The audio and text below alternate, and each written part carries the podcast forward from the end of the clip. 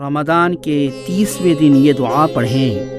اللہم اجعل سیامی فیہ بالشکر والقبول على ما ترضاه ويرضاه الرسول محكمة فروعه بالوصول بحق سيدنا محمد وآله الطاهرين والحمد لله رب العالمين صدق اللہ العظیم.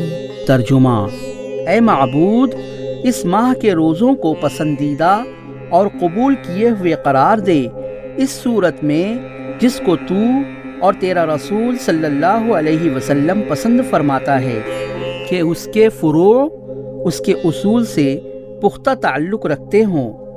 بواسطہ ہمارے سردار حضرت محمد صلی اللہ علیہ وسلم اور ان کی پاکیزہ آل کے اور حمد ہے خدا کے لیے جو جہانوں کا رب ہے۔